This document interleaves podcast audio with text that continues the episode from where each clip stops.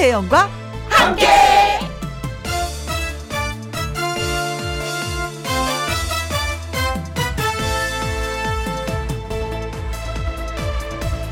오늘의 제목 그 한마디가 그 사람 인생이 되었다. 기술을 배워 숙련 기술인이 되고 전문가가 되고 나아가 회사를 창업해 크게 성공한 사람에게 비결을 물어봤습니다. 그분은 초등학교 다닐 때 선생님의 한마디 덕분이었다 말했어요. 담임 선생님이 저에게 손재주가 있다고 하셨거든요. 그렇습니다. 그 한마디 따뜻한 말이 누군가의 인생이 됩니다. 어우, 악기를 참 잘 다루네. 어머머머, 운동에 소질이 있어. 어쩜 그렇게 눈썰미가 있을까? 이런 작은 칭찬들이 한 아이의 인생이 됩니다. 자격증이 있어야 선생님이 아니고요. 누군가의 인생에 따뜻한 말 한마디 해줄 수 있어야 선생님인 것입니다. 나이가 많든 적든, 돈이 많든 적든, 지위가 높든 낮든, 그런 사람이 선생님인 것입니다. 이미 그렇게 하고 있다면 당신이 선생님인 것입니다. 2021년 5월 15일 토요일 그리고 스승의 날 김혜영과 함께 출발합니다.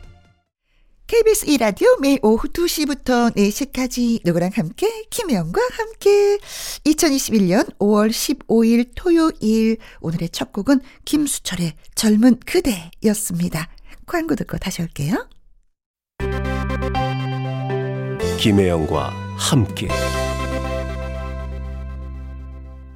노래 듣고 와서 신성 씨와 사연 창고 문을 활짝 열도록 하겠습니다. 2257님의 신청곡입니다. 강태관의 내 인생의 고속도로.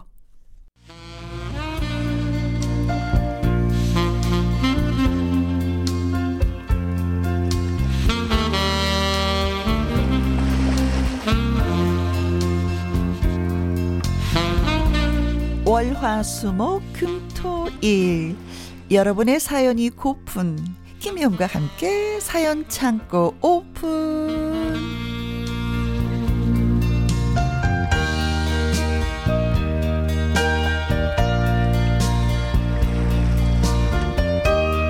토요일에 사연남 가수 신성 씨 나오셨어요. 안녕하세요. 스승의 은혜는 하늘 같아서 우러러 볼수록 높아만 지네. 안녕하십니까. 저번 주는 어버이날이었죠. 바로 오늘은 스승의 날. 네. 나의 라디오 스승님은 혜영 누님 아니 아니 혜영 티처 반갑습니다 역시 네. 예 트로트 가수가 부른 스승의 은혜는 트로트네요. 그럼요. 원래는 스승의 은혜는 하늘 이렇게 가는데 트로트 가수니까요. 그렇죠. 스승의 은혜는 하늘 같아서. 잘 지내셨습니까? 너무 귀여웠어요. 너무 네? 귀여웠어요. 오늘은 누님이라고 말고 음. 선생님이라고 할게요. 아, 저희 라디오 어색했어. 스승님이니까요. 아이고 웬일로 그냥 누나가 좋지 그냥 뭐 좀 젊어지는 느낌으로 갑시다. 그러면 네. 누님이라고 할게요. 아니 진짜 뭐 어느 이게 글을 한 번 봤는데 네. 스승의 날 선생님한테 편지하고 색종이로 카네이션을 만들어 드리려고 하는데 이게 김영란법에 이거 안 걸리나요? 어느 학생이 이렇게 문자를 올린 거예요. 그랬더니 저는 또 거기 이제 관계되시는 분이 또 네네. 금액으로 산정할 수 있는 것이 아니기 때문에 네. 드려도 무방합니다. 오. 문제가 되지 않습니다. 오. 라고 하는 또 이제 문자를 또 이렇게 올려주셨더라고요.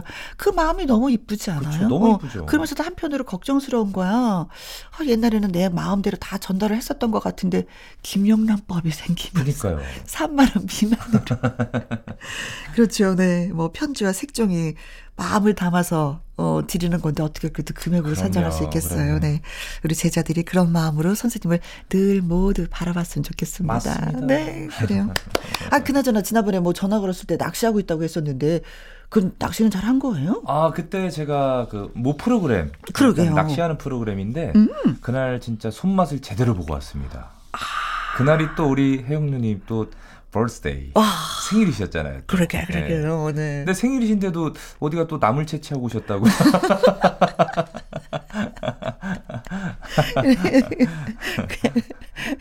생일 기념으로.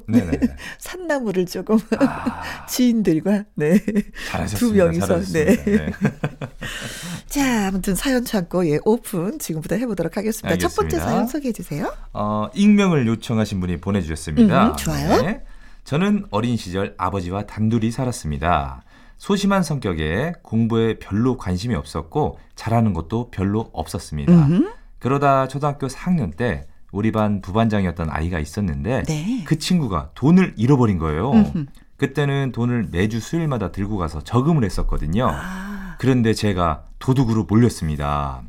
자세히는 기억이 나지 않았는데 모두 제가 다 훔쳐갔다고 이야기를 했습니다. 아. 근데 저는 훔치지 않았고 그저 울기만 했죠. 그런데 그때 우리 담임 선생님이었던 김희정 선생님은 적극적으로 저를 변호를 해주셨습니다. 음. 그 돈은 결국 찾지는 못했고 어디로 갔는지 알 수도 없었으며 제가 범인이라는 증거도 없었습니다. 예. 그런데도 저는 범인으로 몰렸었고 아이들은 저를 도둑이라고 했었습니다. 그런데 선생님의 적극적인 변호로 제가 누명을 벗을 수 있었습니다. 네. 지금 생각해도 억울해서 잠이 안 옵니다. 사람이 너무 억울하면 말도 안 나오고 음. 숨이 막힌다고 하잖아요. 음. 어린 시절 그 사건은 아직도 제게 트라우마로 남아 있습니다. 네. 그때 김희정 선생님이 아니었다면 모든 친구들이 아직도 제가 도둑인 줄 알고 있었을 음. 겁니다. 사실 김희정 선생님은 무엇 때문에 저를 그렇게 적극적으로 변호를 해주셨는지 지금 생각해도 잘 모르겠습니다. 무조건 저를 믿어주셨던 김희정 선생님, 스승의 날만 되면 저는 음. 선생님이 생각이 납니다. 네네네. 아마 제 인생에서 첫 번째, 제 든든한 지지자였던 것 같습니다.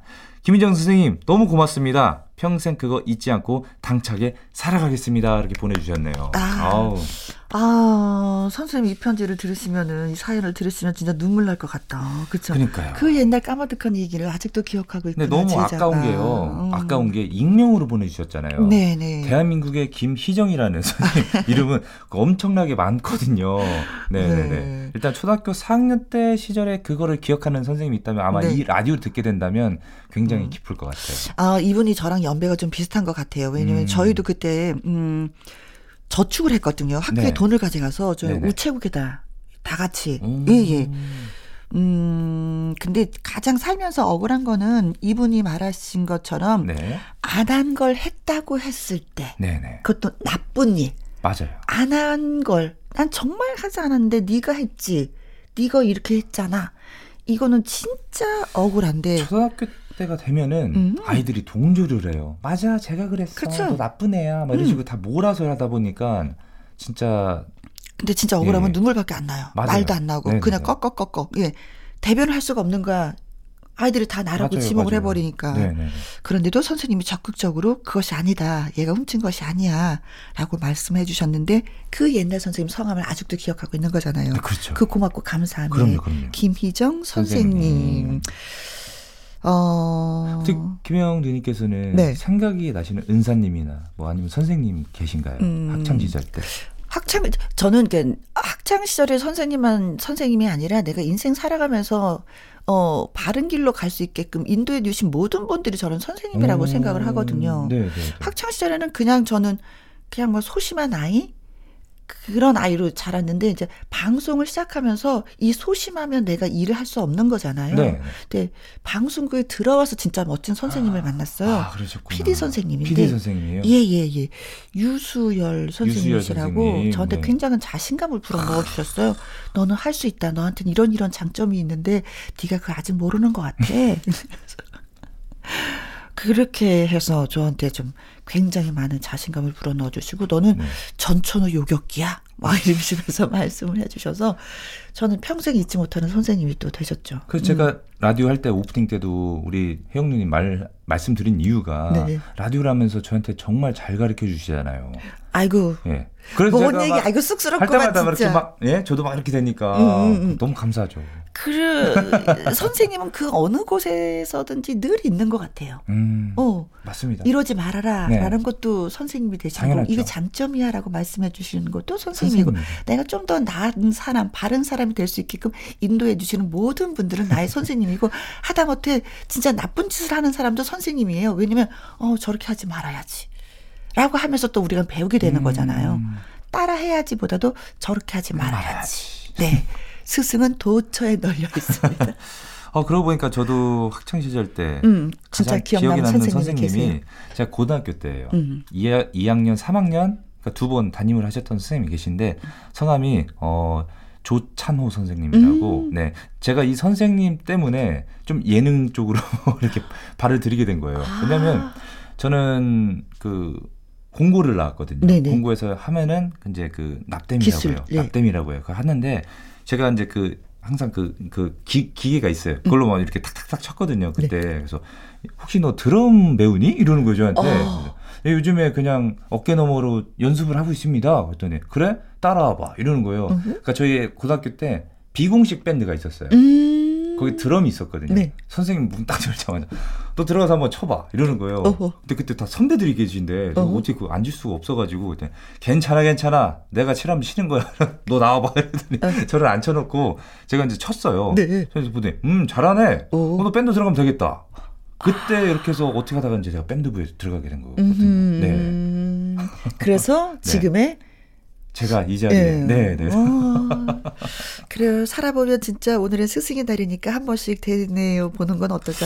내 인생에 네. 누가 스승이었더라. 어떤 스승이 나한테 가장 큰 그죠? 맞아요. 네. 어, 그래서 어. 제가 군대 갔을 때 휴가 나왔을 때 한 번 찾아는 뵀었거든요. 근데 다음에 갔을 때는 다른 데로 전근 가셨다 그래가지고 아이고. 나중에 또 꼭 찾아가지고 한 번 더 찾아뵈려고요. 우리 네. 조찬호 선생님. 네, 네네네. 좋습니다. 네. 잘 되었으니까 알겠습니다. 진짜 찾아가시면 그럼요. 너무 그럼요, 좋아하실 그럼요. 것 같아요. 네네. 네. 자, 모든 스승님께 예, 감사 말씀드리면서 노래 한 곡 띄워드리겠습니다. 네. 양희은, 내 어린 날의 학교. 자, 다음 사연은 제가 소개해 드릴게요. 네. 김미경 님이 보내주셨습니다. 결혼한 지 얼마 안 된 아들이 집으로 놀러 왔는데 피자를 먹자고 하더라고요. 오, 피자요. 음, 요즘은 따르릉 따르릉 직접 전화를 걸어서 주문하는 것이 아니라 스마트폰으로 주문하면 금방이라고 하면서 보여주더라고요. 맞습니다. 그러면서 아들이 하는 말, 엄마, 나 이 배달 앱 VIP야. 보이지? 어. 어. 뿌듯하게 엄청 신- 자랑을 하길래.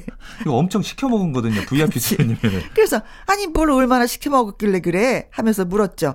그랬더니 세상에나 만상에나 아들이랑 며느리가 이 둘이서 밥을 거의 해 먹지 않고 사 먹기만 한다는 거예요. 아이고. 집에서 해 먹어도 라면이나 끓여 먹을 정도? 식생활의 대부분이 거의 외식으로 이루어지고 있었습니다. 너네 그래서 어쩌려고 그래? 너 부인한테 밥도 얻어먹지 못하고 살아? 하면서 등, 등장을 때리면서 혼을 냈어요. 그랬더니 아들이 고작 한다는 대답이 아, 엄마, 요즘 같은 세상에 누가 밥을 다 해 먹고 살아? 둘 다 일하느라고 바쁘고 귀찮고 그러는데. 요즘 배달 음식 얼마나 잘 됐는데, 아니면 나가서 사먹기도 하고, 아, 걱정하지 마요. 먹고 살기만 하면 되는 거지. 하는 겁니다. 먹고 살기만 하면 되는 거지. 어떻게 보면 정답이긴 해요. 그치. 네. 아이고 머리야, 아이고 머리야. 그래서 제가 또 그랬어요. 내가 반찬 해서 갖다 줄 테니까 밥이랑 국이랑 찌개랑 간단히 만들어서 차려 먹어 라고 했더니 아 그래도 됐다는 겁니다. 어. 음식물 쓰레기 된다면서 자기가 둘이서 알아서 한다는 거예요. 시켜 먹고 사서 먹는 음식이 건강에 좋아봤자 얼마나 좋겠어요. 잔소리하는 시엄마가 되고 싶지 않아서 둘이서 알아서 잘 살겠거니 하면서 일부러 신경을 안 썼던 건데 아이고 이러다가 아들 며느리 건강 다 버리겠다 싶습니다. 제가 두 녀석 앉혀놓고 잔소리를 해도 되는 걸까요? 그러면 며느리가 상처를 받으려나? 아 요즘 젊은 사람들은 진짜 다 이러고 사는 건지 이거 너무 답답합니다 하셨어요. 아, 고민 되시겠어요. 그렇죠, 네. 어머니께서. 아니 네네. 그냥 먹고 살기만 하면 되는 거지 뭐 굳이 뭐, 뭐 밥을 해서 먹어야지 돼. 근데 정말 신기한 게요. 어. 제가 오피스텔 살고 있잖아요. 네. 딱그 점심 때 혹은 저녁 때 되면은 음, 음. 엘리베이터를 딱 타잖아요. 음? 음식 냄새가 풍겨요. 그렇지. 배달을 엄청 시켜 먹거든요. 얘기죠. 네, 네네 네. 네. 근데 부모님 입장에서는 물론 먹고 살기만 하면 되지. 근데 이게 건강식이냐 이거죠. 그렇죠. 어, 건강을 생각해서는 집에서 만들어서 먹어라. 배달 음식은 먹으면 그냥 배 꺼진다. 집에서 먹어야지 그래도 좀 든든하다. 그리고 내가 무얼 넣었는지 재료를 넣었는지 아니까 또 맞아요. 안심하고 먹을 수 그쵸, 있다. 그쵸, 그쵸. 이건데 어, 사실 또 밖에서 일하고 오다 보면 또 집에서 요리하기 힘들어요. 네. 그쵸. 그것도 더군다나, 이해가 가고 예. 살 것도 이해가 가고.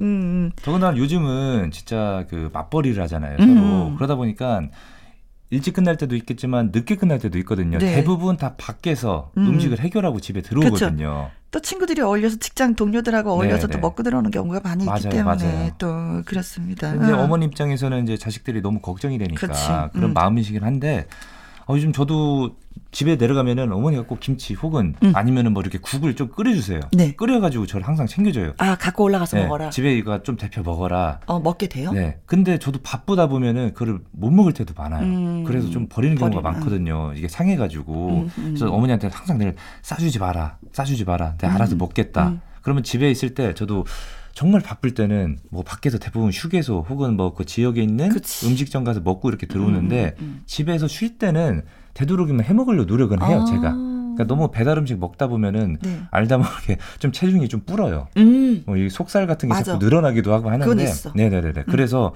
좀 해먹으려고는 하는데 또 그러다 보면은 또 막 음식물 쓰레기 막 나오고 음. 뭐 하고 뭐 하고 좀 귀찮을 때도 많아요. 근데 어머님이 이제 질문하셨잖아요. 네네. 그두 사람을 앉혀놓고 좀 먹으라고 말을 해야 될지. 네 저는 하지 않으셨으면 좋겠어. 그러니까요. 어, 그냥 어 엄마 세대는 집에서 밥을 먹어야지 그렇죠. 건강하다라고 생각했는데 요즘 세대는 그게 아니에요. 바뀌었어요. 시간과의 싸움이기 네. 때문에 네네 그냥 배달 음식 시키고 나가서, 나가서 먹고 이게 더 좋아요. 편한 맞아요. 것을 생각하니까. 어, 그 아들과 며느리가 우리 집에 왔을 때, 엄마 집에 왔을 때 그때 맛있게 챙겨주시고, 그럼요. 그래, 니네들이 알아서, 어, 먹어라. 음. 그러니까 아들 내외도 보면은 예를 들어서 본인들이 좀 비만이 생긴다 음, 음. 알아서 운동들 합니다. 음, 요즘 그렇습니다. 네. 지금 보면 운동 진짜 많이 하거든요 사람들. 네. 음, 음. 네네. 그렇다고 또 배달의 VIP라고 또 엄마한테 잘, VIP. 진짜 이거 엄청 시켜 먹는 거거든요. VIP면은. 네. 혹시 VIP가 되면 무슨 혜택이 있는지 저는 궁금합니다. 혜택도 별로 없다는 것 네네, 같은데. 그러니까요.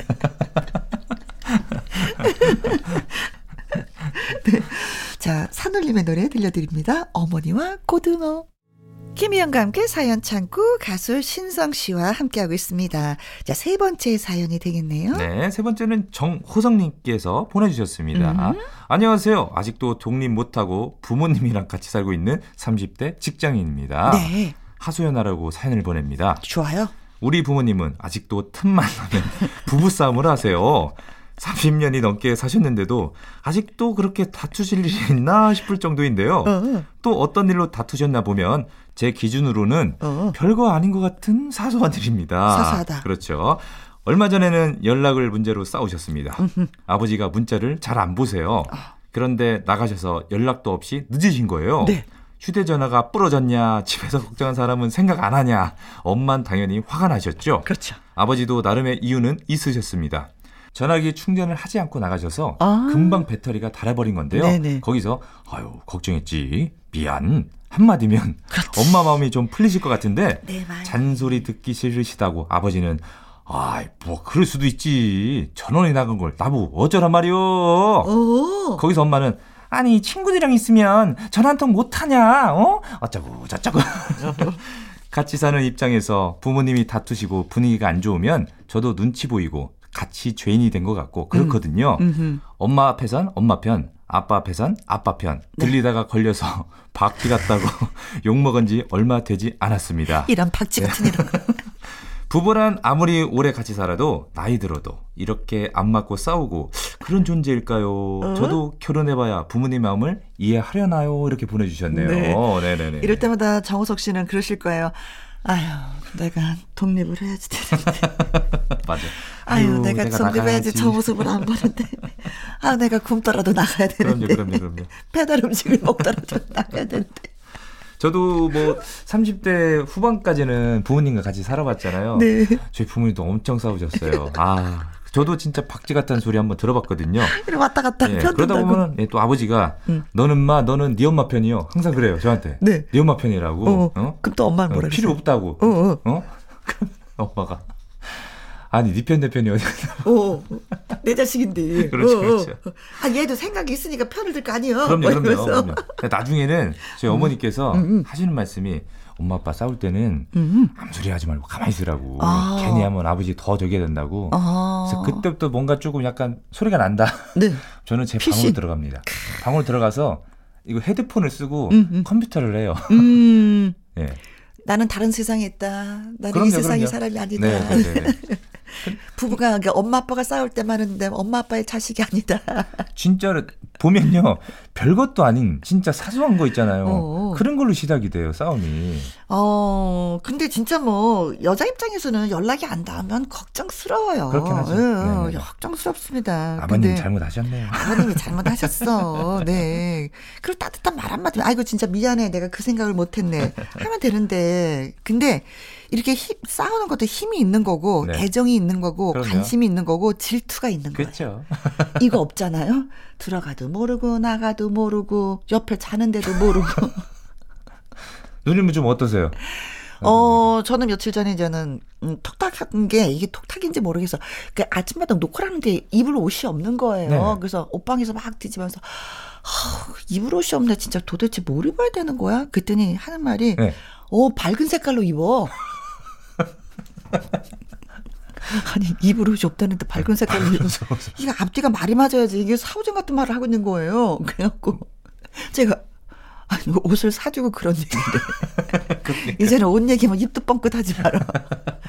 무슨 사오정 같이 밝은 옷이 없고 어두운 옷도 없고 없대니까.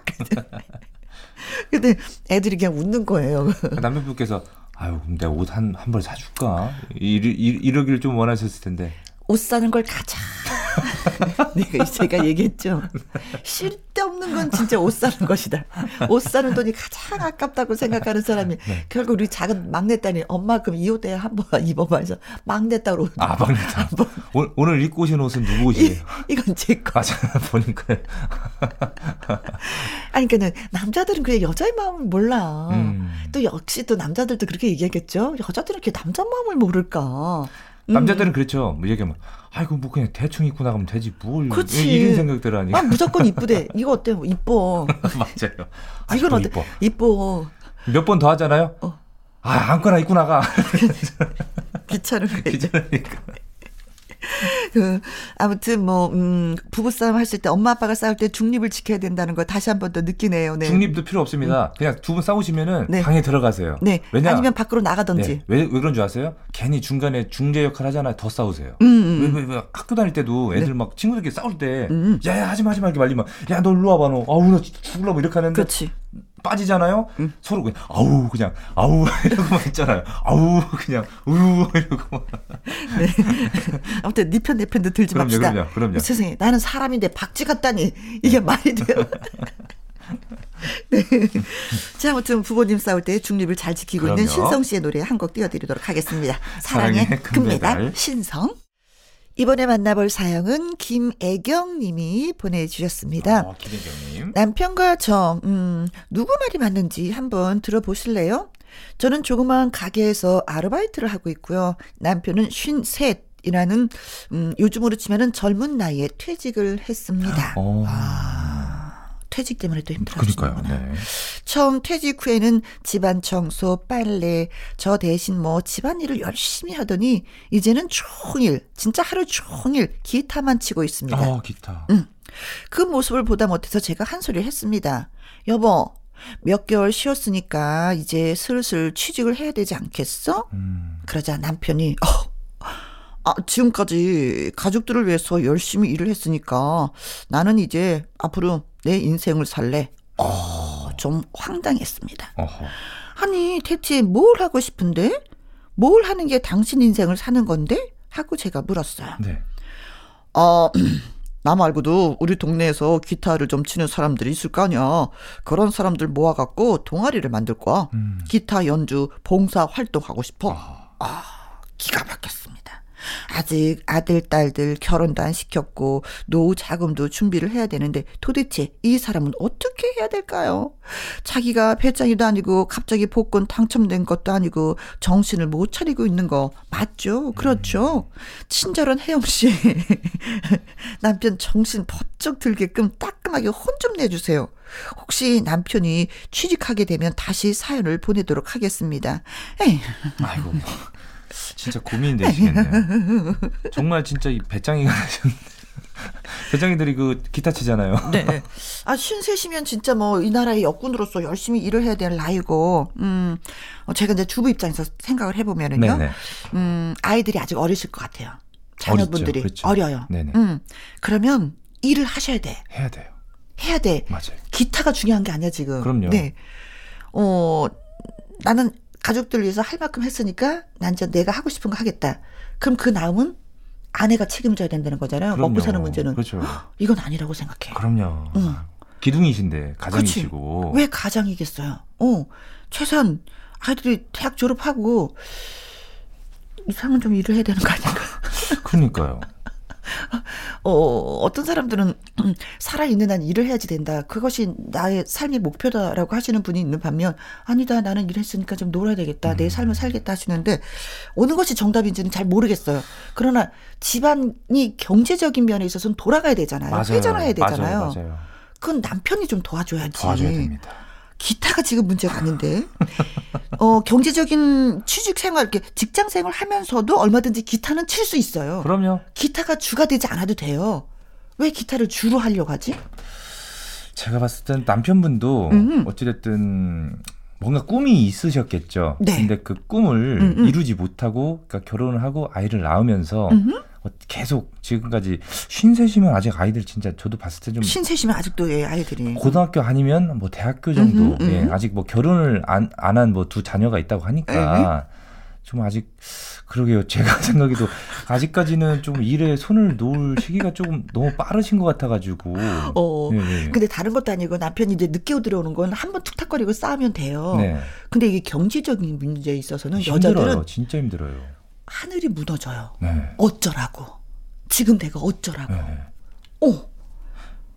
이렇게 된다면 아이들도 고생을 하게 되거든요. 그러니까 경제적으로 안 되다 보면 아이들도 음, 음. 뭔가 꿈이 있는데 꿈을 좀 포기를 할 수도 있는 거고 음. 왜냐 뭔가 하고 싶은데 돈이 없잖아요. 그쵸. 그럼 못 하게 돼요. 그러면 아이들이 택하는 게 아르바이트로 넘어가거든요. 음. 네. 근데 이게 남편이 아예 집을 나가면 집을 아주 나가면 네. 아 이제는 포기하고 그래 아니면은 내가 해야 네네. 되겠다 하는데 집도 안 나가고 네. 아니면은 옆에 같이 예. 살면서 아니면 기타를 배운다 했잖아요. 정말 진짜 프로급으로 배우셔가지고 1인 방송을 하시는 거예요. 1인 방송. 요즘에 많이들 하잖아요. 예? 네. 그걸로 좀 조회수 좀 많이 나고 하면 좀 수익이 좀 많이 생길지 안 생길지 모르겠지만 그것도 좋은 방법 지금도 기타 잘 치는 사람이 너무 많아요. 너무 많아. 진짜 많아요. 근데 이제 시작해서 네. 언제 하려고? 그러니까요. 쉰셋 예. 네. 네. 네. 네. 어 남편분은 네. 집에 계속 이러면서 기타 치고 계시잖아요. 네. 매일 싸워요. 엄청 싸우죠. 엄청 싸워요. 네, 네. 근데 뭐라고 따끔하게 말은 못 하겠어. 왜 내 남편이 아니니까. 아, 참 진짜 뭐 이렇게 보면은 조금 뭐- 그러면 네. 이렇게 하시면 돼요. 지금의 우리 집안의 재정 상태가 어떤지 남편한테 보여주는 거죠. 다 보여주세요. 지금은 이렇고 이렇고 이렇고 우리가 앞으로 얼마를 더 살아야 되고 아이들 뒷바라지 하는 데 있어서 얼마가 들어다 가야 되는데 음. 당신이 여기서 경제적인 지원을 해주지 않으면 어떻게 될까? 그래 집 팔자. 아. 뭐 전세 내놓자. 월세 살자. 방법은 이거다. 아니면 시골로 내려가자. 음. 한번 그렇게 말씀해 보세요. 맞아요. 방법이 그거밖에 없어. 네. 근데 시골 내려갔는데도 기타 치시면 어떡하죠? 아. 아니 그러면 거기는 또 약간 텃밭 같은 거 있어서 네, 네, 네. 그럼 좀 먹거리는 조금 그래도 좀 해결이 되는데 이 도시에 살고 계시면 이거 그런 것도 해결이 안 되잖아요. 힘들어요. 힘들지, 힘들지, 힘들지. 네. 아, 남편들이요. 제발 정신 좀 차려주세요. 여자들이 전천후 요격기가 아닙니다. 이거하고 저하고 다 할 수 없습니다. 맞습니다. 왜 부불까요? 왜 부불까요? 그렇죠? 네. 서로에게 도움이 되는 부부가 되었으면 좋겠습니다. 어, 진짜 미워. 미운 사내. 유진아 씨의 노래 들려드릴게요. 미운 사내. KBS 이라디오 김희영과 함께 1부 마무리할 시간이 됐네요. 오늘 사연이 소개되셨던 익명 청취자분 그리고 정호성님, 김미경님 김애경님에게 피자, 피자 교환권. 보내드리겠습니다. 연예가 소식을 전해드리는 시간 2부 연예계 팩트체크 강유론 기자와 2부로 돌아와서 또 여러분과 만나도록 하겠습니다. 1부 마무리 곡은요. 김상배의 그대가 답이다입니다. 이 노래 듣고 저는 2부로 돌아옵니다. 신성 씨 네. 바이바이 김혜영 선생님 오늘도 많이 배우고 갑니다. 네, 다음 고맙습니다. 주에 다음 주에도 뵐게요. 네. 안녕히 계세요. 어.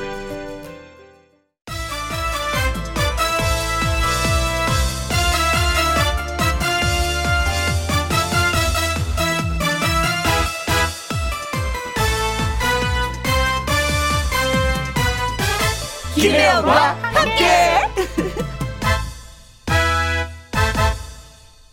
KBS 1라디오 김혜영과 함께 2부 시작했습니다.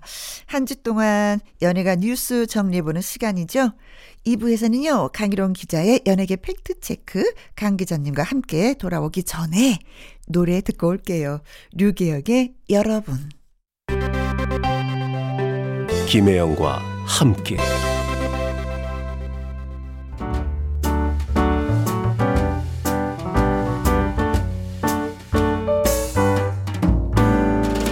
김혜영과 함께해서 드리는 선물입니다. 이태리 명품 구두 바이네르에서 구두 교환권, 발효 건강 전문 기업 이든 네이처에서 발효 홍삼 세트, 오직 생녹용 유풍열 건강에서 참진 녹용즙, MSM 전문 회사 미스 미네랄에서 이봉주 마라톤 유황 크림, 대한민국 1등 건강 기능식품 에버 콜라겐에서 에버 콜라겐 인앤업 플러스. 마스크 전문 MSK 인더스트리에서 슈클린 KF94 마스크 일동 코스메틱 브랜드 퍼스트랩에서 미백 주름 기능성 프로바이오틱 세럼 상쾌한 아침 전략 페이펄에서 세계의 선택 RU21 20년 전통기업 예인 수산에서 해물 그대로 팩 온 가족 세제 컨센서스에서 세탁 세제와 섬유 유연제 튼튼한 모발의 비법 모두 유래서 한방 샴푸. 바이오 기술로 만든 화장품 소노스킨에서 초음파 home care 세트. 하림 e닭에서 100% 쌀과 물로만 지은 하림 순수한 밥. 한 접시 행복 일곱 별 간장 게장에서 게장 세트. 주식회사 한빛코리아에서 eyelash magic 돌래쉬. 30년 떡 장인 삼척 서기 기정떡에서 웰빙 기정떡 엄마와 딸이 함께 쓰는 여성 청결제 포마이토토 모이스처 고기는 연하다 연하 37에서 투뿔 한우 꽃등심과 특수 부위 닭발 편육의 원조 한간의 닭발 편육에서 편육 세트. MC 스퀘어가 만든 수면 뇌과학 슬립 스퀘어에서 스마트 베개 가평 명지산 카라반 글램핑에서 카라반 글램핑 이용권 그리고 여러분이 문자로 받으실 커피, 치킨, 피자, 교환권 등등등의 선물도 보내드립니다.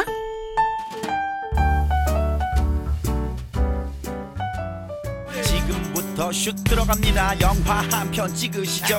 엔딩에 키스신 있다. 참고하시죠. 그대의 연예인이 되어 항상 즐겁게 해줄게요. 연기와 노 와, 궁금하다 궁금해. 한 주 동안의 연예가 소식을 한번 정리해 보도록 하겠습니다. 연예계 fact check.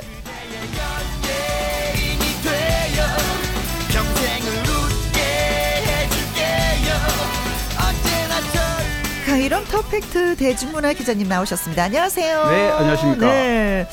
어, 얼굴에 피곤함은 없어 보여요. 네, 네. 즐거우셨나봐요. 예, 예. 어, 어, 기자님은 일주일 동안에 나 이날은 진짜 좀 내 시간을 갖고 내가 좀 행복해요. 이날이 좀 기다려져요 하는 요일이 있어요? 어, 이게 특별히 구분하기는 좀 쉽지 않은데 음. 뭐 일이라는 게 이렇게 고정적으로 좀 시도 때도 없이 뭐 일이 예, 터지는 거니까. 바로 그 점이에요. 네. 그래도 금요일 날 오후에는 조금 네. 좀 마음에 그러니까 마음은 좀 편해요. 음흠. 그러면 이틀간의 휴무. 근데 말이 휴무지 사실 그렇지. 휴일 중에도 네네. 일이 생기면은 그렇죠. 막 부랴부랴 기사도 쓰거나 음흠. 또 기자들한테 또 이렇게 취재 지시도 해야 되고 이런 과정을 계속 커뮤니케이션 하다 보면 네. 뭐 어떨 때는 뭐 하루 종일 또 일하 나도 일할 쉬는 날인데 일하고 네. 있을 때도 있고요. 네.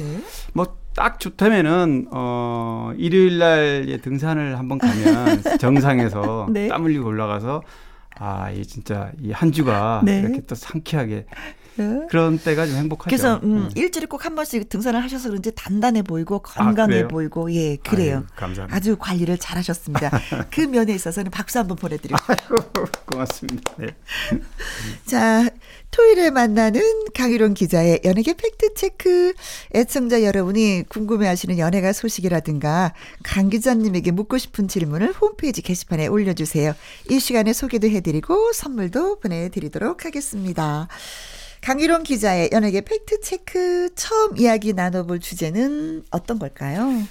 네, 김혜영 씨도 어, 가끔 그런 소식을 들으면 네. 아마 궁금하기도 하고 부럽기도 할 텐데 연예인 스타 부부나 스타들이 네. 빌딩 구입을 많이 하잖아요. 아, 한동안 꽤 붐이었고, 네, 예. 뭐 거의 굉장히 좀 어, 수익이 좀 많은 연예인들은 네. 대체로 음, 빌딩을. 근데 사실 이 빌딩을 많이 구입을 하면 네. 어 저렇게 뭐 100억, 200억 뭐 음. 이렇게 이제 얘기를 하면 근데 사실 내막을 보면요. 네. 어 톱스타들 경우에는 개런티가 한목에 목돈이 좀 많이 생기는 경우가 많아요. 음, 그렇겠죠, 그래서 아무래도. 어, 대출을 음. 보통 일반인들은 상상할 수 없는 음. 뭐70% 내지 많게는 80%까지 신용, 신용 대출. 네, 신용 대출 받는 음. 겁니다. 은행이 아무한테나 대출 잘 안 해줍니다. 회수할 가능성이 있는 사람한테만 빌려줍니다. 그렇죠. 기업도 어, 좀 내시 탄탄한 기업에만 돈을 그렇죠. 대출을 해주고 음. 좀 부실하다 싶으면 절대 안 해주거든요. 네, 신용이죠. 그냥. 네. 어, 연예인들 같은 경우는 수익도 이렇게 고수익을 내기도 하지만 음. 그동안에 이렇게 어, 어떤 은행과의 거래에서 어, 믿을만 하다 하면 네. 이렇게 많이 해줍니다. 100억짜리 건물을 사는데 70억 대출해 준다면 아마 특혜라고 할 수 있는 사람도 있는데 간이 벌렁벌렁거려서 그렇죠. 네. 그만큼 금액을 대출할 수가 없어. 없습니다. 일반인들은 아파트 한 채를 사도 뭐한 30%? 뭐 많아야 40% 네. 정도. 어.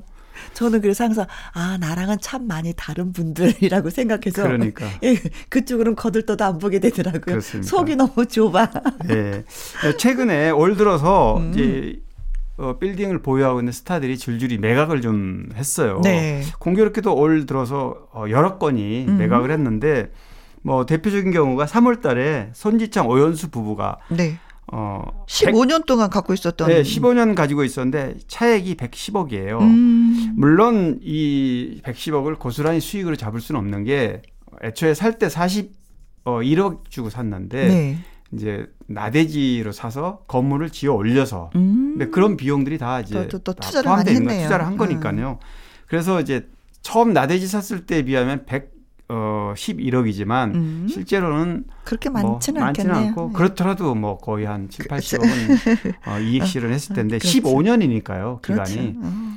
근데 비교되는 게 어, 하정우 씨가 최근에 또 음. 어, 건물 하나 팔았는데 뭐 유명 커피 브랜드가 네, 이 커피 점에 있는 브랜드만 많이 사더라고요. 네, 이거는. 맞아요. 네. 그래서 이 건물을 이제 팔았는데 하정우 씨는 좀 특별한 케이스예요. 음. 왜냐하면 어, 화곡동에 있는 이 건물을 어, 46억의 차이를 보고 이제 팔았는데 네. 사실 이 커피 전문점이 지금 잘 되기 때문에 음. 코로나에도 드라이브스루 형태로 해서 매출이 굉장히 많이 발생한다고 그래요. 제가 네. 취재를 해보니까. 그럼에도 팔았군요. 네, 그럼에도 팔았어요. 판 이유를 좀 따져봤더니 하정우 씨가 이- 그거 말고도 몇 군데 또 가지고 음, 있거든요. 음, 음. 빌딩을.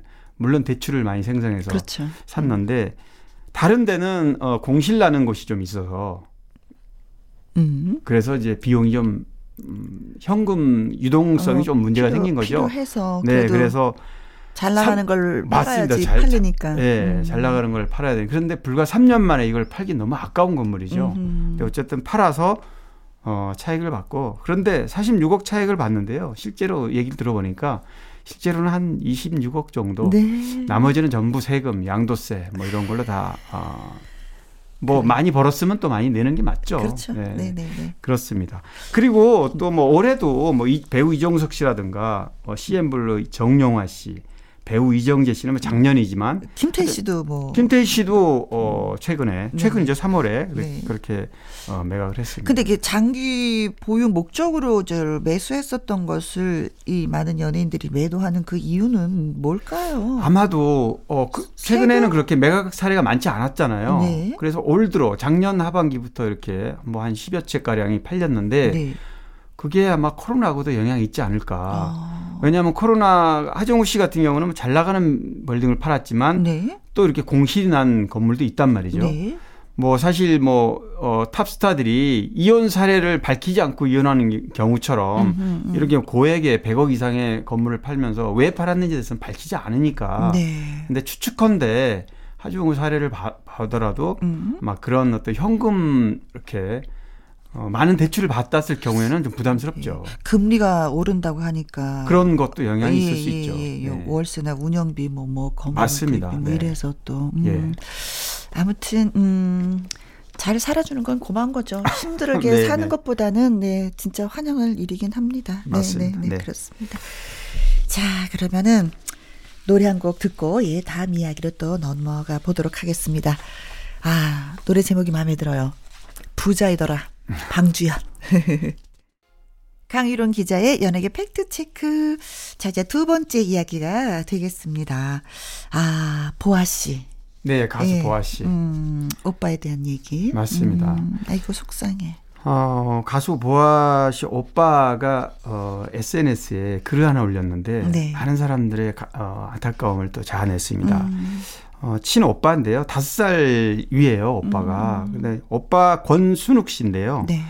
보아 씨가 2000년에 데뷔한 했고 오빠도 한 5년 뒤에 이제 데뷔를 했는데 오빠는 어, 광고 뮤직비디오. 네. 그래서 뭐 지금 아이돌 걸그룹 아이돌 뭐 이 음악계에서는 네. 가요계에서는 이 권순욱 씨가 어 뮤직비디오를 찍은 게 굉장히 많아요. 아, 광고 뮤직비디오 감독이죠. 네, 감독이죠. 네. 네. 네. 어, 이쪽에서는 유명하신 분인데 또, 또 어, 보아 씨 오빠이기 때문에 네, 더 유명세가 있는 거고. 맞습니다. 그런데 이제 최근에 어, SNS 에 올린 글이, 글이. 어, 지금 복막암 사기라고 그래요. 그러게. 복막암 사기로 본인이 밝혔고 음. 원래는 작년 12월 달에 어, 스텐트를 이제 몸에 하나 들어 있는데 네. 뭐 이렇게 혈액에 문제가 있으면 많이 하잖아요. 그렇죠. 네, 스텐트는. 심장에 많이 하죠. 네, 그런데 어 권순욱 씨가 그 스텐트가 네. 장을 삐집고 나와서 장천공 아. 이제 그 바람에 엄청나게 복- 복통을 일으켜서 병원에 갔다가 이제 수술을 하고 네. 치료를 받았는데 그게 원인이 돼서 복막염으로 발전하고 복막염이 다시 복막암으로 발전했는데 어머, 지금 사기니까 전이가 많이 돼갖고요. 어머. 지금 현재 상태가 굉장히 안 좋다 그래요. 물도 한 잔 못 마시는 상황이어서 네. 뭐 몸무게가 지금 36kg까지 빠진 이런 상황이고 본인이 또 어떤 기대 여명에 대해서도 직접 다 밝혔는데 음흠. 또 그래서 더 안타깝습니다. 뭐 예후가 아주 좋지가 않아서 네. 병원에서 최대 뭐 3개월 그 이전에도 잘못될 수 있다 이렇게까지 음. 얘기했는데 그 오빠가 한 얘기 중에 서운한 부분을 참 그것도 공감이 가더라고요. 네. 병원마다 가보니 의사들이 음. 너무 아프게 네. 어, 가슴에 못 박는 네, 이야기를 맞아요. 면전에서 예, 예. 저렇게 편하게 할 수 있을까? 도대체 제정신으로 살 수 없었던 시간이었다고 네. 하는 등 것에 있어서 했죠. 진짜 몸이 아파 보신 분들은 좀 많이 공감하실 것 같아요. 맞아요. 좀 말씀하실 때 의사 선생님들이 좀 냉정하시더라고요. 너무 음, 냉정하죠. 저도 그래서 선생님 앞에서 한번 통곡한 적이 있었거든요. 아하. 신장 때문에. 아 예전에. 예, 네네. 그래서 음, 나빠지면 나빠졌지 더 이상 좋아질 리가 없다고 딱 말씀하시는데 어 그러면서 약도 없습니다. 그래서 네. 어, 막 울었잖아요. 물론 의사분들이 더 잘 아시겠지만 뭐 음. 모르겠습니다. 그 전문가들이 그러, 그러는 이유에서는 네, 플라시오보라고 있잖아요. 네. 그러니까, 그러니까 가짜라도 있죠. 이렇게 음. 말을 희망적인 말을 해주면 음. 몸이 건강을 좀 뭔가 희망을 네. 갖게 되면 심리적으로라도 그렇죠. 치료에 도움이 될 텐데 몸이 안 좋은 건 알고 있어요. 그러면서도 선생님의 그 입을 바라보죠. 한번 최선을 다해서 뭔가 그렇죠. 해봅시다라는 얘기를 들으면 그래도 어 선생님 고마워요 하면서 눈물이 쭈르륵 흐르는데 이렇게 냉정하게 얘기하면 네. 벌써 환자가 치료를 받고자 하는 의지가 꺾여버리는 그럼 거예요. 절망하게 되면 절망하게 되는 수밖에 거예요. 없잖아요. 네. 근데 뭐 이 내용 자체가 물론 가슴 아픈 일이지만 음, 또 음. 우리 권순욱 씨가 얘기했듯이 의사분들도 네. 다는 그렇게 않겠지만 그렇겠죠. 일부의 네. 선생님들이 네. 그러셔서 환자들이 더 상처를 받는다는 맞습니다. 거. 네. 좀, 음, 좀, 되새겨 주셨으면, 예, 고맙겠습니다. 치료도 중요하지만 말로써 치료하는 것도 있거든요. 그렇죠. 네. 바로 그 부분이죠. 환자들은 그걸 원하는데, 어, 아, 때로는 냉정하시더라고요. 좀 그러지 않으셨으면 좋겠습니다. 네. 음, 너무 안타깝네요. 진짜 그러면서도 음, 희망의 끈을 놓지 않고 많은 분들이 글을 주셔서 그걸로써 지금 살아가고 있다. 네, 지금 댓글을 많이 희망적인 댓글을 주셔서 음. 이젠 좀 정말 좀 자신 있게 치료를 이 치료 조치를 해보겠다 이런 얘기도 했습니다. 네. 아침마당 도전 꿈의 무대 5승 가수죠. 이용주의 선유 춘몽 듣습니다. 강유론 기자의 연예계 팩트체크 다음 이야기는 어, KBS의 새로운 프로 얘기네요. 네네. 음흠. KBS가 작년에 나훈아 스페셜을 좀 야심적으로 해서 굉장히 공감들을 얻었고요. 아, 그렇습니다. 네, 그렇습니다. 어, 트롯 연초- 전국 체전도 또 많은 또 화제가 그렇습니다. 되기도 네. 했었죠. 그래서 트로트 오디션 프로그램이 좀 활성화되는 분위기에 음. 어, 지금 이제 다시 KBS가 7090 레전드 가요 프로그램 프로젝트를 지금 준비하고 있는데요. 아, 이것도 예. 좀 굉장히 관심이 그럼 이 프로는 그 트로트가 아닌 건가요? 있습니다. 네, 그렇죠. 트로트가 아니고요. 네. 어, 70년대부터 90년대까지 국민적인 어, 심금을 울린 그런 레전드 노래들. 그러니까 아. 장르 불문이죠. 네. 그래서 어, 그 70년대에서 20년간 음. 불렸던 그런 노래들을 현대 감성, 2021년 현대 감성으로 어, 부르는 네. 그래서 이제 새 가수라는 그런 형태로 새 가수. 어, 스타 가수를 발굴하는 건데요. 네. 뭐 새로운 창작곡이 아니고 기존에 있었던 노래지만 어 아, 우리가 또 듣고 싶었던 노래들 많은 분들이 불러주시겠네요. 그럼요. 굉장히 이것도 관심이 많아요. 그렇기 어, 때문에 네. 뭐, 뭐 트로트 오디션 프로가 지난 한 2년간 굉장히 활성화 있었다면 네. KBS가 다시 한번 이런 그 음, 도전. 어, 아, 이런 프로그램을 통해서 어, KBS의 아성과 명성을 한번 네. 좀 불러일으키지 않을까 하는 기대감이 큽니다. 네. KBS 새 오디션 프로그램 우리가 사랑한 그 노래 새 가수 타이틀이 그러네요. 네네. 어허, 아, 근사하다. 그 제작진 얘기 들어보니까 네. 그 배철수 씨, 어, 예. 네, 배철수 씨가 7080을 오랫동안 진행했잖아요. 진행했었죠. 네, 이번에 이제 심사위원으로도 나오고요. 아, 진행자가 아니라 이제 심사위원으로. 네. 아, 심사위원 하실만 하죠. 그래서 네. 이제 배철수 씨가 심사위원을 앉는다는 걸만 봐도 음. 어떤 스타일의 노래를 어, 도전자들이 부를지 대충 음. 아마 짐작이 가는데요. 일단은 어, 6월 20일까지 공식 홈페이지에다가 오디션 지원자들 접수를 받습니다. 네. 받아가지고 7월 중에 이제 방송 예정인데 음. 저도 뭐 굉장히 궁금합니다. 그래서 좀더좀 취재를 좀 더 해서 네. 뭐 어떤 내용인지 좀 윤곽을 좀 한번 파악해 보고 싶어요. 네. 성별이나 뭐 국적에 제한 없다고 네. 7090 노래를 사랑하시는 분이면 누구나 다 참여할 수 있다고. 맞습니다. 저를 얘기하는 것 같은데. 그래요. 노래는 좋아하는데 실력이 안 돼서. 아이고 속상해라. 네. 어, 배철수 씨의 또 심이 있는 그쵸? 예, 심사 많이 또 기대가 예, 됩니다.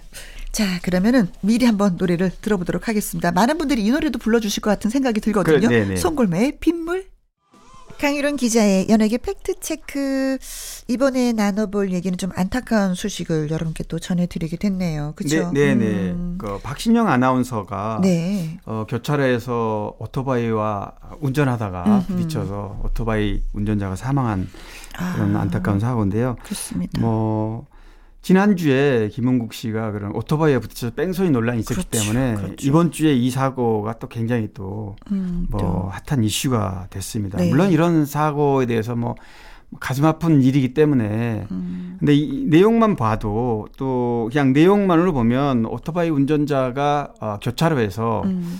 어, 신호를 위반하고 달려오는 아, 그런 저도 상황이고. 블랙박스 네, 블랙박스 동영상을 영상- 네, 예, 봤거든요. 예, 네, 예, 빨간 보셨죠? 불일 때 출발을 맞아요. 하셨더라고요. 박신영도 완전 파란 박신영 씨도 파란 신호가 아니고 네. 파란 신호에서 이제 빨간 신호 전 단계 예비 네. 신호 노란 전- 신호에서 음, 음. 네, 교차로를 이제 진입하는 중이어서 빨리 지나가다 보니까 네. 이 사고를 피할 수가 없었는데요.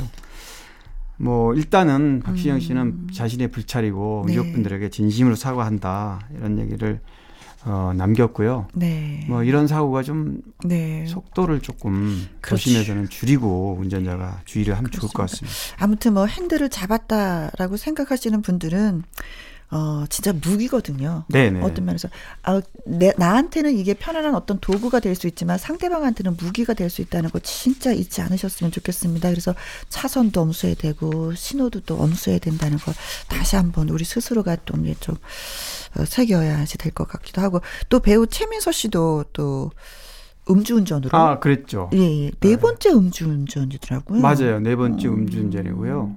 어제죠. 금요일 날 이제 그 대법원 판결 결과가 나왔어요. 네. 어, 그런데 어쨌든 최민서 씨도 과거에 그런 음주 경력이 있고 처벌을 받은 사례가 있기 때문에 네. 좀 조심했어야 되는데 음. 뭐 아무튼 어 방송 활동에도 좀 지장이 음. 복귀하는데도 한동안 걸리지 않을까 싶습니다. 자, 그리고 어, 청취자 여러분이 궁금해 여기는 질문이 있어서요. 트로트 가수 조명섭 씨의 근황이 궁금합니다 하면서 민학기 님이 문자 주셨어요. 진짜 요즘에 어떻게 지내고 있는지 아 조명섭 씨는 방송할 때 같이 혹시 저는 그- 만나보지는 못하고 아, 노래는 아침, 아침 방송 하실 때는 조명섭 씨가 안? 몇, 아, 거기 저희 시간대는 아, 아니었어요. 그 시간대 안 나왔구나. 예, 예, 예. 조명섭 씨도 굉장히 어, 실력파예요. 아, 그럼요. 아유, 네. 목소리 톤부터 시작해서 네. 이 가요를 어찌나 많이 알고 있는지. 네. 어, 작년에, 아, 재작년이죠. KBS 노래가 좋아 특별 기획- 기획에 네. 출연했을 때도 이, 어, 조명섭 씨는 노래가 스타일이 굉장히 독특하죠. 예, 독특하고요. 노래도 음반도 많이 냈습니다. 음. 물론 본인 창작곡이 아니라 기존에 있었던 노래이긴 하지만 굉장히 반응이 좋았어요. 네. 어, 뭐 2019년에 어 춘천에서 춘천 지방 방송이 어 제작한 노래는 뭐 비 내린 고명의 고모령, 고모령. 음, 예. 그다음에 호수의 소야곡, 남일의 뭐 이런 노래들을 근데 예, 흘러간 예, 예, 예, 노래들을 그렇게 구수하게 잘 맞아요. 불러서 예, 진짜 우리 할아버지가 불러주는 느낌. 어. 그 젊은 예, 그런 감각으로 20대가. 네 그런 이 노래를 이렇게 많이 불러서 시청자들도 굉장히 궁금해하는데 사실은 어 트로트 오디션 프로그램에는 나오, 많이 나오질 않았기 때문에 네. 더 궁금해하는 것 같아요. 음흠. 근데 최근에는 활동을 좀 재개한 것 같아서 네. 뭐 조만간에 방송에서도 볼 수 있지 않을까. 음흠. 네 음반 활동 계속 하고 있습니다. 네, 알겠습니다. 자, 그리고 함중아와 양키스의 마지막 멤버로 활동한 다문화 가정 출신 가수 이출 씨에 대해서도 궁금합니다 하면서 청취자 김수경 님이 글 주셨어요. 음. 노래도 좀 하시고. 네, 맞습니다. 하셨죠. 이분은 우리 이 프로그램에서 어 6개월 전쯤에 아마 제가 한번 소개한 적이 있어요. 음흠, 네. 어 함중아 양키스 마지막 세대. 물론 함중아 씨도 지금 이제 고인이 됐습니다. 그렇죠. 그런데 이분도 물론 솔로로 활동을 하고 있고 음. 어 음반을 냈는데 반응이 꽤 좋아 좋아요. 아하. 그런데 가장 또 안타까운 게 있습니다. 뭐냐면 코로나가 어 이어지면서 아, 진짜 코로나가 여러 사람 네. 발목을 잡아요. 굉장히 노래가 반응이 좋은데 행사를 전혀 할 수가 없으니까요. 음, 이 분위기를 타고 좀 이렇게 네. 날라야 되는데 날을 수 없게끔 날개를 꺾어버리는 게 이 코로나여서. 맞습니다. 그래서 레전드급 가수들 한 10여 명 외에는 음. 어, 이런 중간에 이렇게 가수들, 그 다음에 이제 발돋움하려고 하는 가수들이 행사가 네. 없다 보니 또 방송 출연할 기회도 많지 않고 네. 그래서 뭐 라디오 같은 데를 통해서 간간히 노래가 이제 나가는데 음. 청취자들은 뭐 일단 평이 굉장히 좋습니다. 네. 그래서 저도 최근에 한번 다시 통화를 해봤는데 아, 그러셨어요. 네네 지금은 어, 행사가 좀 없기 때문에 음. 작은 뭐 조그마한 행사 네. 지인들 행사 네. 그것도 뭐 사람이 많지 않은 곳 이런 데는 지금 가서 노래도 하고 그렇다고 해요. 음. 그래서 빨리 코로나가 종식이 되고 어 근데 기대감을 크게 갖고 있더라고 올 연말이나 내년 초를 네네 자, 아직까지도 활발하게 이제는 활동을 하고 있다는 네네 맞습니다. 얘기를 네. 전해드리면서 이출 씨의 노래 띄워드리겠습니다. 간만에. 자, 이번 순서는 가수 인생 히트곡 시간입니다. 나의 히트곡, 나의 인생곡, 가수 근황과 함께 히트곡 당시에 또 behind 얘기를 들어보는 시간입니다. 네 오늘의 가수는 편승엽 씨입니다. 찬찬찬. 네. 얼마 전에 이 시간 다녀갔잖아요. 아, 네? 얼마나 네. 반갑던지. 아, 어, 오랜만에 만났거든요. 씨는 어, 본인도 음. 되게 이제 가수 활동을 92년에 이 노래가 나왔거든요. 네네. 어, 사실 그 전부터 노래를 어, 굉장히 데뷔를 정식 데뷔를 음. 뭐 바로 한 1년 전쯤에 하긴 했어요. 네. 근데 그 전부터 노래가 굉장히 하고 싶었고 어려서부터 노래가 하고 싶었다 하더라고요. 네. 그런데 이제 한 가지 뭐냐면 노래하는데 어, 좀 어려움이 출발할 때부터 경제적 좀 어려움이 좀 있었고 어. 어, 원래는 아버님이 건축업을 하셔서 어렸을 때는 뭐 유복하게 네. 사셨다 그러는데 청소년기 때 정말 이렇게 뭐 이런 막노동도 할 정도로 네. 아버님이 그 사업이. 그런데 이제 음악에 대한 꿈을 버리지 않았고요. 그래서 데뷔할 무렵에 노래를 들고 나왔는데 정통 트로트를 어, 들고 나왔는데 편승엽 씨 노래 스타일이 완전 정통 트로트는 그건. 아니죠. 예. 네. 그렇다 보니까 이 노래가 반응이 그렇게 많지 않았던 것 같아요. 음. 그리고 1년 뒤에 바로 지금 찬찬찬. 이 노래를 이제 어, 발표를 했는데 노래가 굉장히 좀 당시 분위기로 보면은 스타일이 좀 독특했어요. 음흠. 그 리듬이 장르가 그렇고 맞아요, 맞아요. 그래서 굉장히 빠르게 대중의 아, 경쾌하고 빠르고 음. 이러면서도 뭔가 사연이 있는 이런 노래여서 대중들이 어, 금방 이렇게 어, 어, 노래가 쉽게 다가오고 흡수를 음, 금방 할 수 있는 네네 네, 한 번 들으면 그런 거 있잖아요. 네, 물을 물을 한번 네. 딱 마시면 소화가 샥 되는 것처럼 네, 노래를 네, 한 네. 번 들으면 그냥 내 몸속에 스며드는 노래가 그런- 이게 찬찬찬이었었거든요. 네, 맞습니다. 그래서 사실은 뭐 배우들도 아주 대작을 하고 난 다음에 공백이 굉장히 길 이유가 음. 네. 워낙 어, 대중한테 소구력이 셌기 때문에 네. 그렇다는데 어, 편승엽 씨는 또뭐이 노래가 워낙 10년 동안 그렇죠. 정말 가요계를 휩쓸었고 인기를 누렸고요. 네.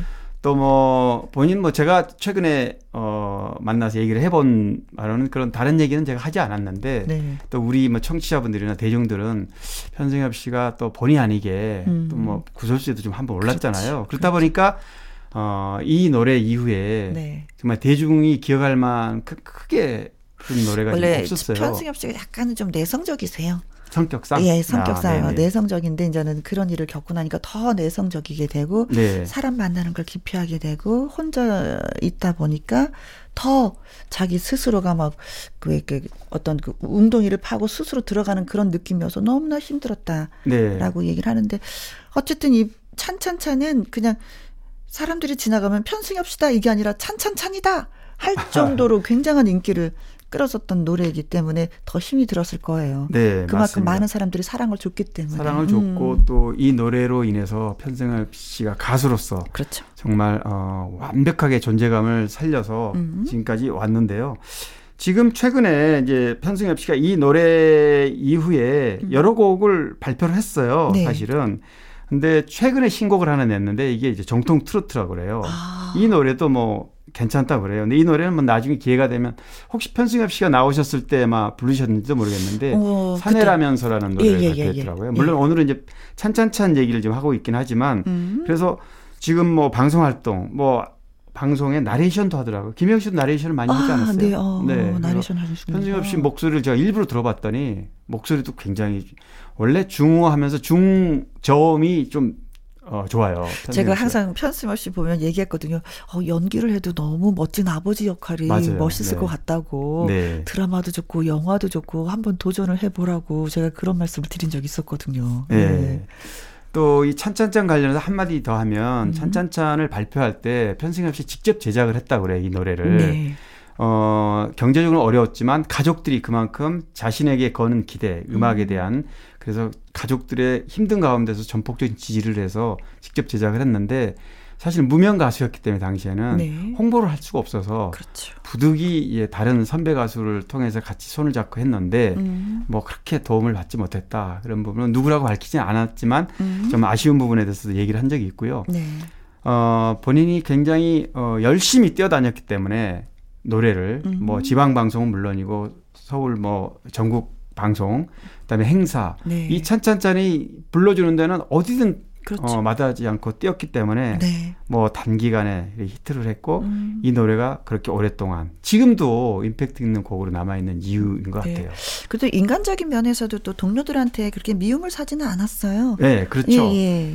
어, 그래서 예. 저도 편승엽 씨 인터뷰하고 나서 얘기를 들어보니까 뭐 사실 본의 아니게 부득이 어떤 일에 연루돼서 음. 계속해서 이미지가 그렇게 됐을 뿐이지 네. 편승엽 씨 개인은 굉장히 뭐 네. 아까 말씀하신 대로 본인의 그 어떤 그런 심지가 네. 뭐 확실하고 이런 분이더라고요. 네. 어, 얘기를 들어보니까, 음, 어, 과수원에서 네.